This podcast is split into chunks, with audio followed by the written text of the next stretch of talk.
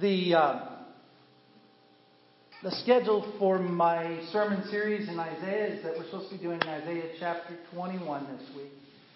But again, I'm going to divert from my, my scheduled time. Um, been an interesting 24 to 48 hours in my life, and somebody many years ago said congregations suffer because they have to go with whatever the pastor's heart is. It may not necessarily but what they're feeling, but it's what the pastor's feeling. And um, it's been interesting. I, uh, I, I tried to backtrack. Have you ever had a train of thought that you know you're, you're thinking about something and you think, how in the world did I get here? And you back up. Well, what made me think about that? And you back up again, and what what made me think about that? Until you try to, you go, I started over here and I ended up over here. How in the world did that happen?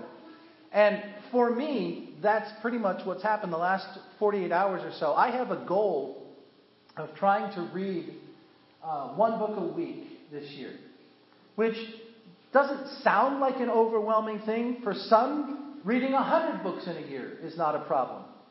For some, reading two books a year is a problem.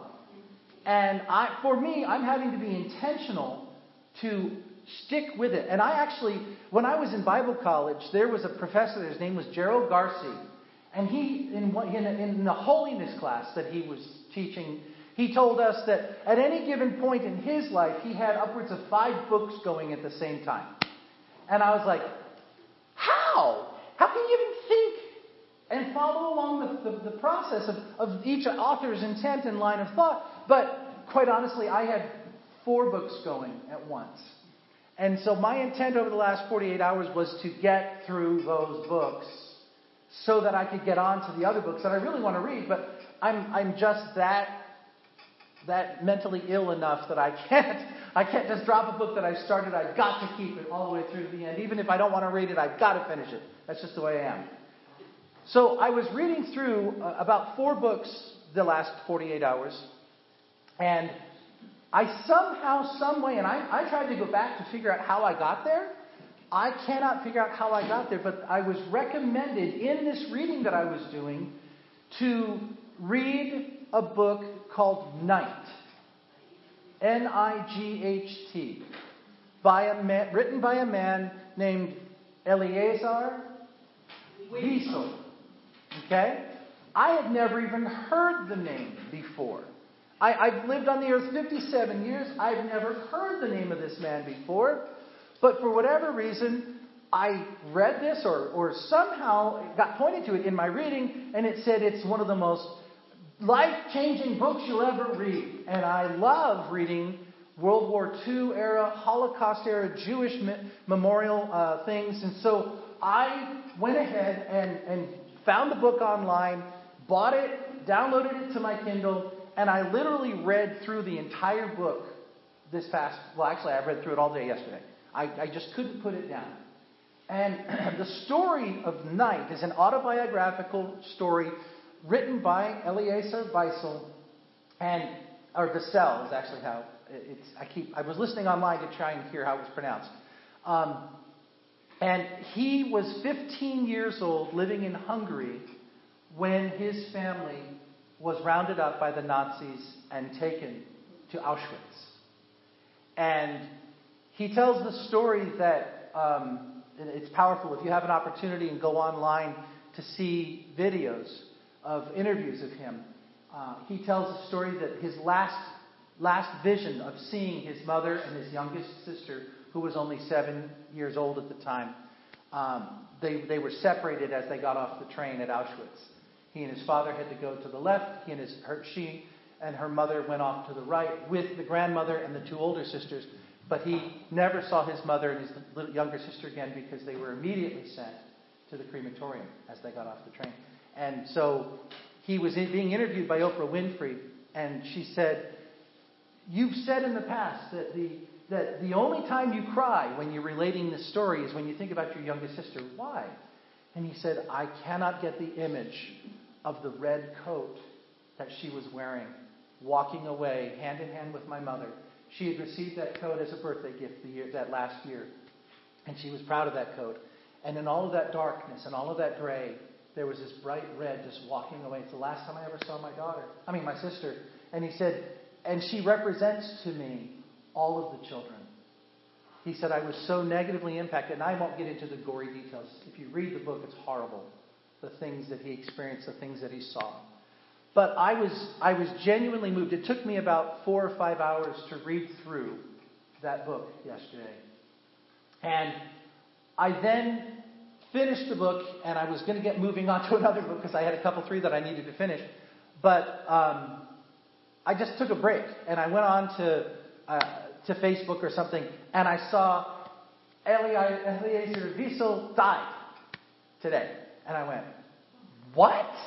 What?" And I literally realized as I was looking at it, he died while I was reading his story, and I it just gripped me because I had come to I had really come to, to, to, identify with this person and all that he had gone through and the pain that he had gone through. And so then I, I started then looking through other things that he had written, and um, then I, I ended up downloading his last book, which was actually a reflection of the days following his open heart surgery that he had to go through back in 2012. 2011. Two sequels after that. Yes, there's Night, Dawn, and Day. And uh, he's written about 60 books. Um, but I was reading through Open Heart last night, and then again, I finished it first thing this morning when I got up.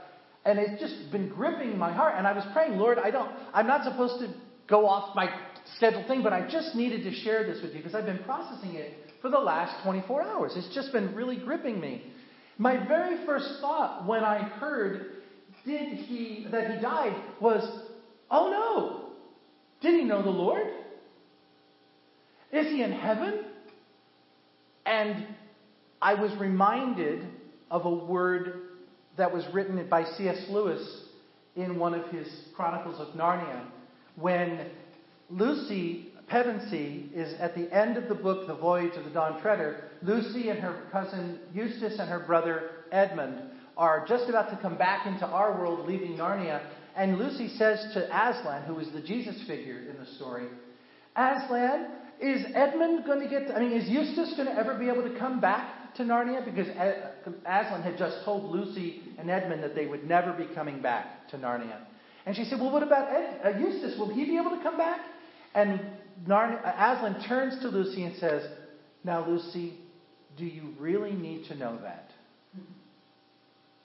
And when I was thinking about this morning, reflecting on Eleazar Wiesel's death, and my thought was, God, is he in heaven? I mean, he was devoted to God.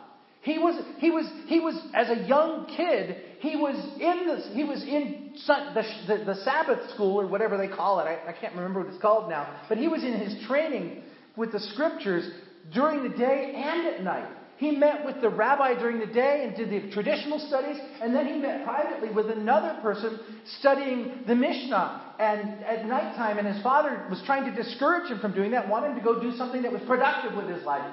But he said, I just feel so called that I have to be in, involved with God and God's Word. And he was just drawn to God. So then I thought, God, he spent his entire life, literally, he spent his entire life helping the world to not forget the Holocaust and what had happened to the Jewish people. And he said, My whole life is to keep people from forgetting, to never, ever let it happen again. And he said, that's, he said, I, I literally in, in, in, the book Open Heart, he said, I have spent the last 40, 50 years trying to keep the world from ever having this happen again. And as I sit reflecting, because he's just had open heart surgery and he's facing his mortality, he said, My thought is, did I, ever, did I really do enough? Did I really do enough? The man won a Nobel Peace Prize for all the work that he did. He, is, he was knighted by the Queen in England for what he did. He received the, the, the highest medal that the United States government could give out for all that he did. But his heart was, did I do enough? And my thought was, is he in heaven? Because he was Jewish and he never professed knowing Jesus as his Savior.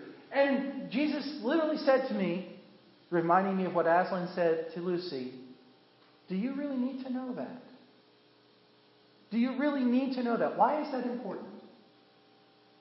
And that's where I've been chewing on for the last number of hours, since about 5 o'clock this morning. One of the things that you need to hear from his book, Night, is this. This is one of the most most quoted passages from the book, the one that you'll see everywhere in the next coming days because of his death. He's in the concentration camp. They have just passed, um, well, I, I, can't say everything because, like I said, it's just too horrible, but he said, um, My heart was about to burst. There I was face to face with the angel of death. And then he, then he says, Never shall I forget that night.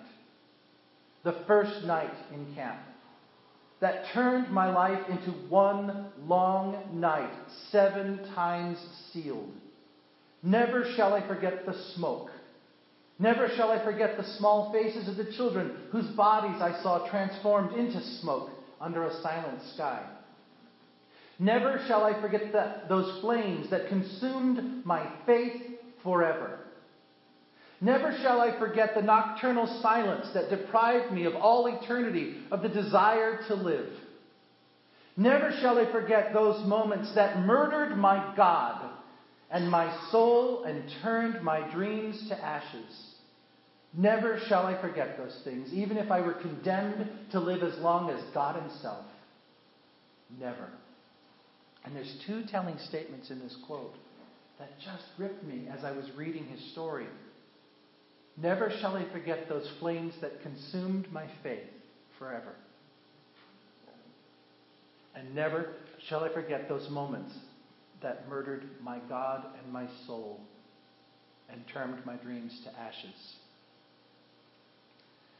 And I thought, how could he have lived through those years in the concentration camp, seeing everything that he saw, experiencing everything that he experienced, and say that his faith was dead and that his God was murdered. But if you read further in his story, he says that he still practiced the religion. When the, when the evening prayers were being said, he would still say them. When the blessings on the holy days were being done, he would still participate in them. And he said, I struggled so much because I was so angry at the silence of God and how he could allow this to happen to me and my people. And at the same time, I was participating in that which I knew that kept me connected. And he spent that whole time doing that. And then, after he was rescued, and again, I don't want to go into all the, horrors, but when he was finally rescued, years later, he finally was able to connect with his older two sisters. And so the three of them continued to live on. They had their own lives. Eli, Eli, Ellie, excuse me, Ellie ended up marrying and having a son and having grandchildren, and he ended up ultimately being a professor at Boston University in Boston. But he wrote an editorial for the New York Times. And that editorial was written and published in 1997. And he titled this editorial, A Prayer for the Days of Awe. And I want to read you his editorial. Master of the universe, let us make up. It is time. How long can we go on being angry? More than 50 years have passed since the nightmare was lifted. Many things, good and less good, have since happened to those who survived it. They learned to build on ruins. Family life was recreated. Children were born. Friendship struck. They learn to have faith in their surroundings, even in their fellow men and women. Gratitude has replaced bitterness in their hearts. No one is as capable as thankfulness as they are. Thankful to anyone willing to hear their tales and become their ally in the battle against apathy and forgetfulness. For them, every moment is grace. Oh, they do not forgive the killers and their accomplices, nor should they, nor should you, Master of the universe. But they no longer look at every passerby with suspicion, nor do they see a dagger in every hand. Does this mean that the wounds in their souls have healed? That they will never, they will never heal. As long as a spark of the flames of Auschwitz and Treblinka glows in their memory, so long will my joy be incomplete. But what about my faith in you, Master of the universe? I now realize I never lost it. Not even over there during the darkest hours of my life. I don't know why I kept on whispering my daily prayers and those one reserved for the Sabbath and for the holidays, but I did recite them, often with my father, and on Rosh Hashanah Eve with hundreds of inmates at Auschwitz. Was it because the prayers remained a link to the vanished world of my childhood? But my faith was no longer pure. How could it be? It was filled with anguish rather than fervor, with perplexity more than piety. In the kingdom of eternal night, on the days of awe, which are the days of judgment, my traditional prayers were directed to you as well as against you. Master of the universe, what hurt me more? Your absence or your silence? In my testimony, I have written harsh words, burning words about your role in our tragedy. I would not repeat them today, but I felt them then. I felt them in every cell of my being. Why did you allow, if not enable, the killer day after day, night after night to torment, kill, and annihilate tens of thousands of Jewish children? Why were they abandoned by your creation? These thoughts were in no way destined to diminish the guilt of the guilty.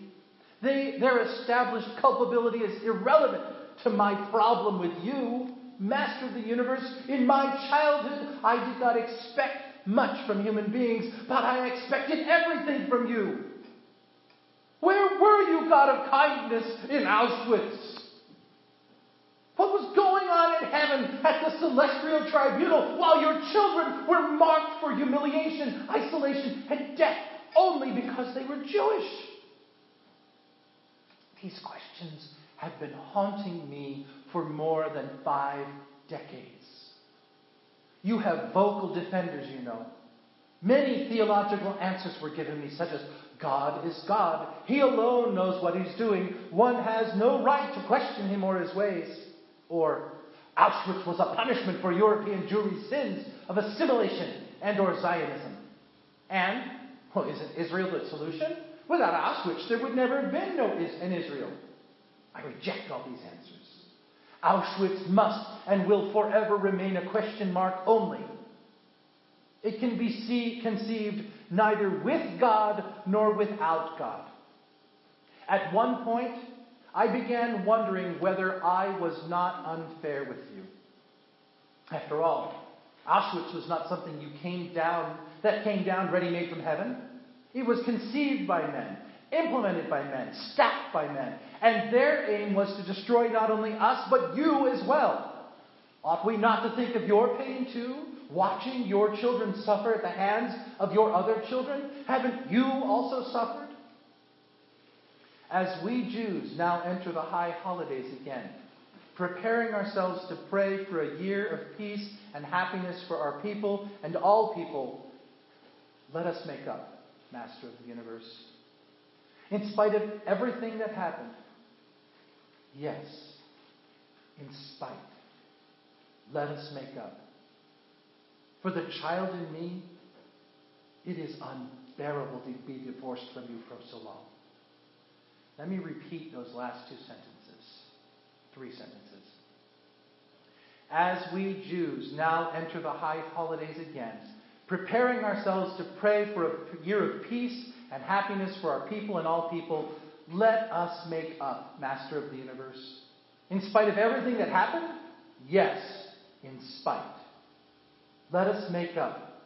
For the child in me, it is unbearable to be divorced from you so long.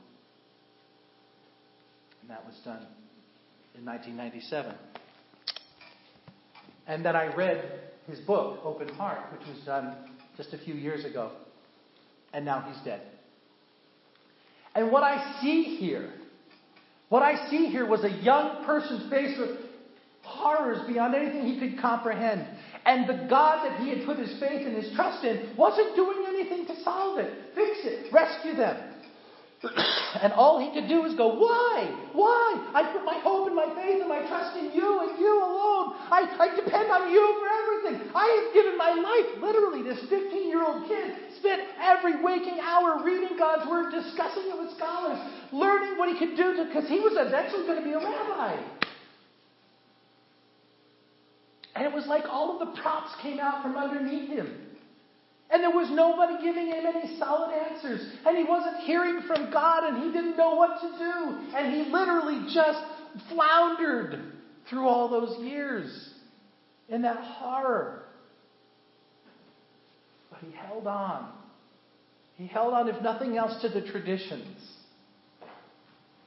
And the end result was, as we just heard, 50 years later, he says, Let's make up, God. I can't, I can't be divorced from you. I can't.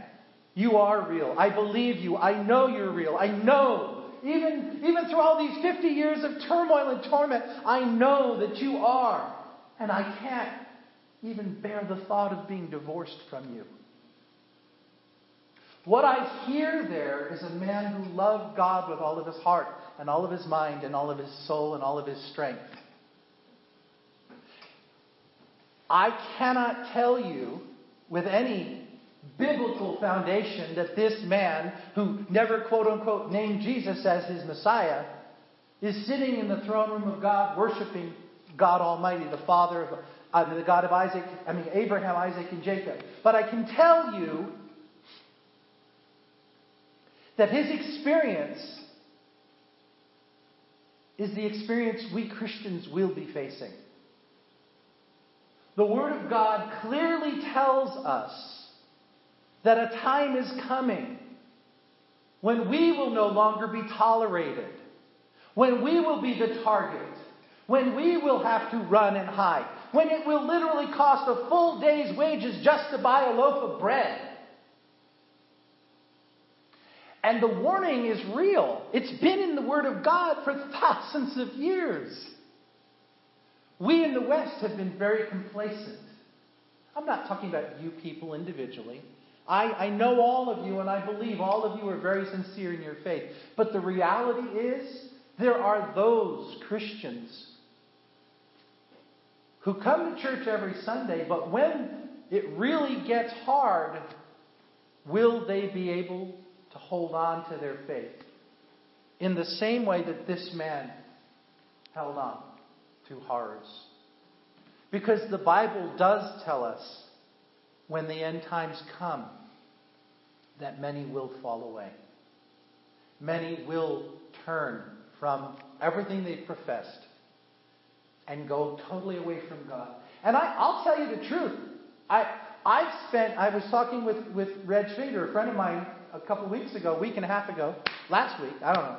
Anyway, we were talking, and I said back when I was going through my master's program, I really, it was like all the props got knocked out from underneath my faith.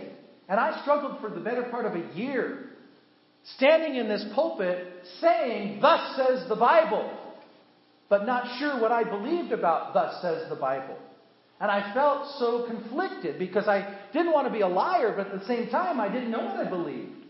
And I have finally, I think, gotten a good solid foundation under my under me, and I feel strong and I feel empowered and I feel very confident that anything that comes, there's no question. I am a servant of the Most High God. I am going to walk proudly to a gallows if necessary to honor my God, if that's what He asks of me.